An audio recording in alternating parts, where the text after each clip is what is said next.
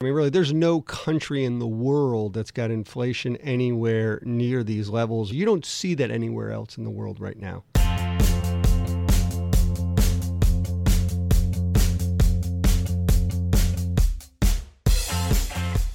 Hello, and welcome back to Bloomberg Benchmark, a show about the global economy.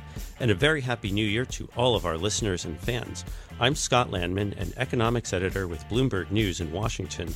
Today I'm flying solo as your host because Dan and Kate were unable to be with us, but I'm very glad to have my colleague, David Papadopoulos, a managing editor at Bloomberg in New York, joining me today for the show. Hey, David, how's it going? Excellent, Scott. Economics, in one sense of the word, is what we call the tracking of the blizzard of indexes that we get on a regular basis all over the world to uh, track the relative strength of different economies. Uh, covers everything from GDP to the labor market to international trade and, and also whether prices are rising or falling. And it's that last measure that we are here to discuss today. The country is Venezuela, and the index is something we created all by ourselves it's called the Cafe con Leche Index.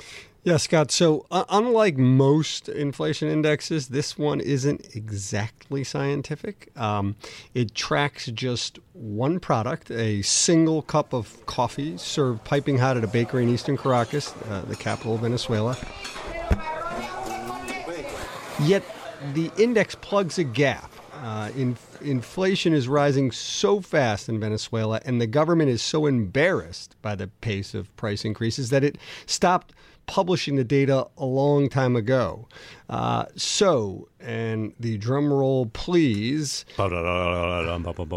Excellent drum roll, Scott. As of this week, our Cafe con Leche index reached 849%. That Ouch. is the annualized inflation rate we have uh, from the index. Now, we don't have a full year's worth of data yet um, on the price of coffee in our index, but since we began collecting the figures back in August, we've seen massive back to back to back price increases in just a, a span of several weeks in some occasions.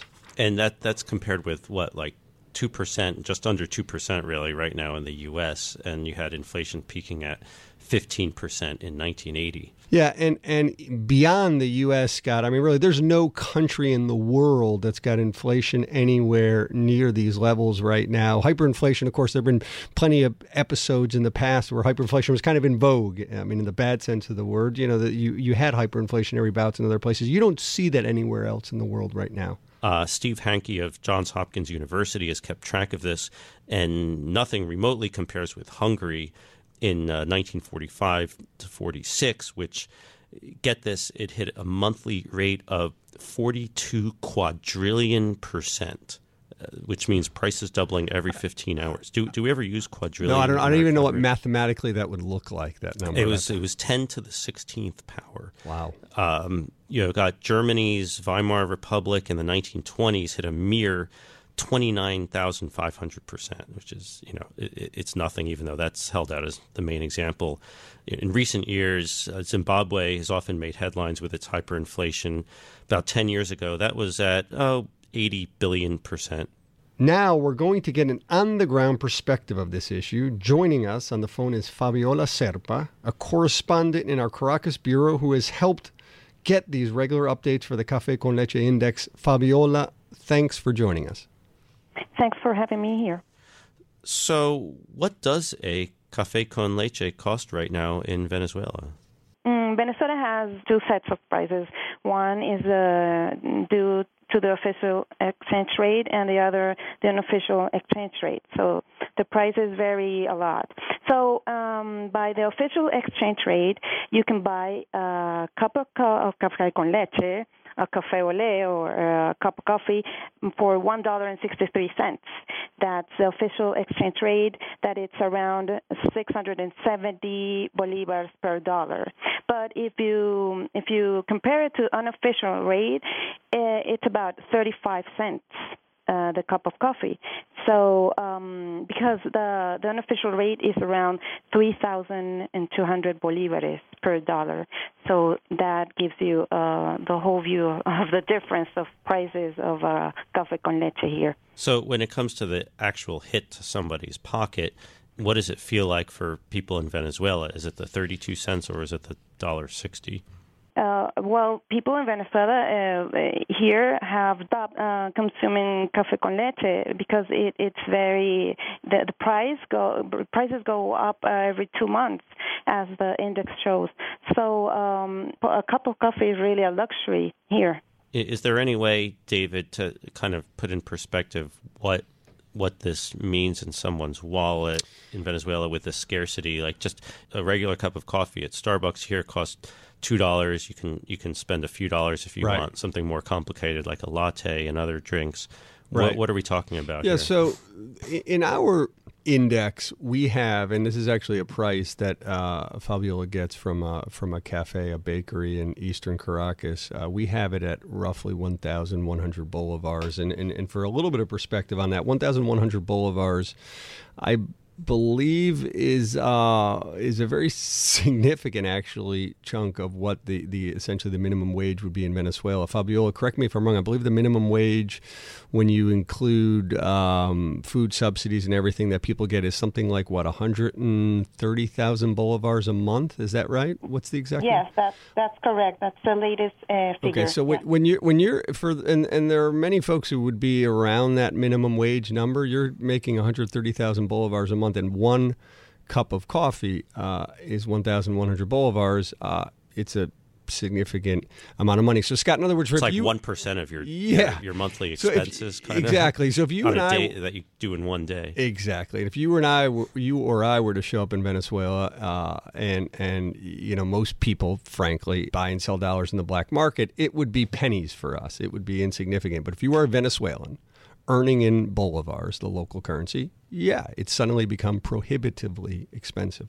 So has business gotten a lot slower, Fabiola, at places that you know that sell cafe con leche, those kind of cafes? Uh, cafe con leche was usually what you got in the morning. You stopped at the local bakery and, and got a, a cup of coffee and um, something to eat uh, very fast. But uh, nowadays, uh, the bakeries, you know, they they're not selling very much café con leche. They're very, uh, it's become a luxury to the Venezuelans. Have any of those places had to close? No, no, no, not to close because uh, mm, they they sell all the things. But um, you know, the the the really uh, complex thing about the café con leche is that it's a product made of three staples that are, are very scarce here in Venezuela uh, with the current crisis. It's sugar, uh, milk, and coffee. And those are the three staples that we, Venezuela has to import these days. For instance, um, back in 10, 10, years ago, we were self-sufficient in uh, milk and coffee and sugar. But nowadays, uh, we have to import roughly uh, 75% of the coffee we, we consume.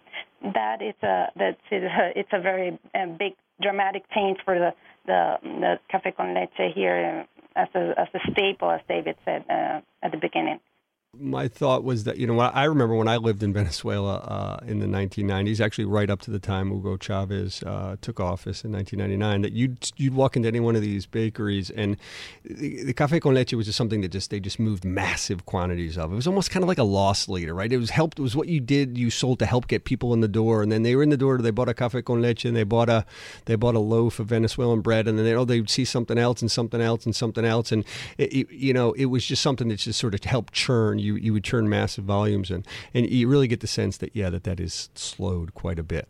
So, are we going to have to change this index pretty soon if, if nobody's if nobody's buying café well, con leche? Well, anymore? you know, and Fabiola and I will certainly think about it. I think the issue you have is that I don't know that people are consuming much of anything, uh, so uh, we would start to uh, have to think hard about uh, what we would latch on to if it weren't café con leche. Well, well, maybe Fabiola can talk about you know, what about other basic goods in Venezuela? I mean, how are people? Can we measure inflation by their prices, or how are people? Paying for them? Are they fixed prices? And and how does how does that work? As I said before, it's like two a, a two-dimensional economy because you have fixed prices. The government uh, has set prices for um, staples like sugar, coffee, milk, uh, meat, but you can also find those staples at, at uh, an official rate. So you have like two economies. and um, yes, these staples, sugar, coffee, and milk, so they are they they have hit the ceiling. I mean, and, and they're very very uh, scarce, and uh, you have to queue uh, a lot to get uh, coffee, these staples on the fixed price if you want. If you can't afford to queue for five hours, for three hours, or you just can't find them in in, in your neighborhood, or uh, you have to buy them at an official rate. So um, yes, you, you can measure inflation. Uh, by these staples like flour, corn flour, uh, they are going up every every month if you measure it by the official rate but the fixed prices of the government, and they have to they have been adjusting these staples uh, every three to four months in the last uh, year. That's uh, that's uh, it's a two world economy and two prices uh, uh, you see on on every product. Now, one puzzle for a lot of us outside Venezuela and the outside looking in is you know things have been in such bad shape now for some time uh, but we wonder why uh, Mr. Maduro continues to remain in power. You know, at what point does you know does the pressure become so overwhelming that there is some kind of political regime change in Venezuela? Right. Well, Scott, that's kind of the, the million dollar question, and that's something that folks have been asking for an awful long time. I mean, I, you know, I was recalling the other day that you know his predecessor, Hugo Chavez, the man who essentially uh, handpicked Mr. Maduro to, to to run the country and succeed him. Um, you know, there was a, there was the, the, the scuttlebutt in Caracas back in the late '90s when Chavez was taking office that oh that, he was going his administration was going to collapse imminently at any point in time, and that he was going to be impeached immediately. And here we are, 20 years later, and uh, and and the and the regime, as it's to be understood, uh, with Mr. Maduro succeeding him, is still there. Uh, I mean, I think it is a head scratcher even for a lot of Venezuelans, um, because when you look at just how bad things are, how dysfunctional that place has become uh, it, it's hard to understand uh, how they're holding on. I will say this: that there has been a big push to recall the president. Uh, they, the, the opposition certainly has gathered enough signatures to make that happen, but but the government has put up one obstacle after another uh, after another to block it, and uh, you're in this sort of holding pattern uh, that we've seen, frankly, for for a pretty long time. And is the country still able to sell oil, or has that stopped too? It does. It does. Uh, uh, oil production is down. Exports are down, but it still does uh, export. Uh, I believe it's producing. I mean, again, there are no official figures really, but estimates would put it in the ballpark of two and a half million, I believe, barrels a day. You know, before uh, Mr. Chavez took office in the late '90s, the vision of the previous administration was to ramp up output to somewhere around 5 million barrels or so plus. This is a country with the world's largest oil reserves, and yet all we've seen, unfortunately, over the past two decades, certainly unfortunate for the Venezuelan people who are now becoming deeply impoverished, is declining output.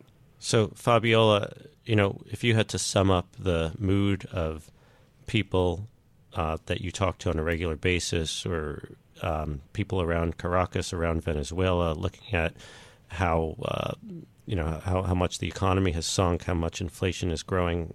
What would you say?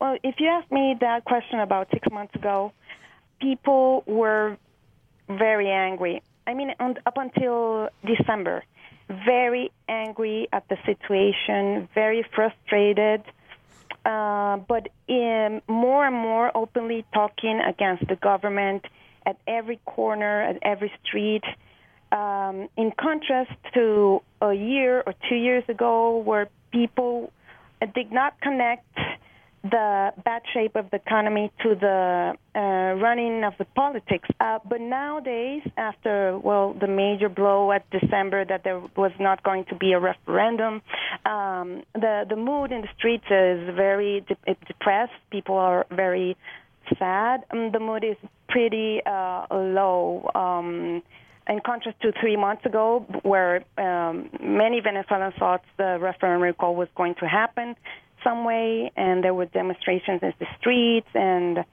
but um, uh, slowly the government curtailed um, that possibility. Uh, the High Court ruled against it. So um, the mood is very um, sad. I mean, um, mm, that's how I perceive it today. Well, doesn't sound like a good situation by any means, but Fabiola, we will definitely uh, look forward to your reporting in the coming months uh, on the situation there. Thanks so much for joining us, Fabiola. Perfect. Thank you. And thank you, David, for joining us too. My pleasure.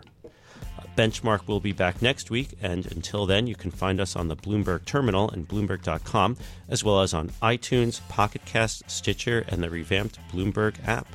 While you're there, take a minute to rate and review the show so more listeners can find us. Let us know what you thought of the show. You can follow me on Twitter at, at Scott Lanman. Uh, our guest Fabiola is at, at Z E R P I U S. And uh, just one final note Benchmark is produced by Sarah Patterson. The head of Bloomberg Podcasts is Alec McCabe. Thanks for listening. See you next time.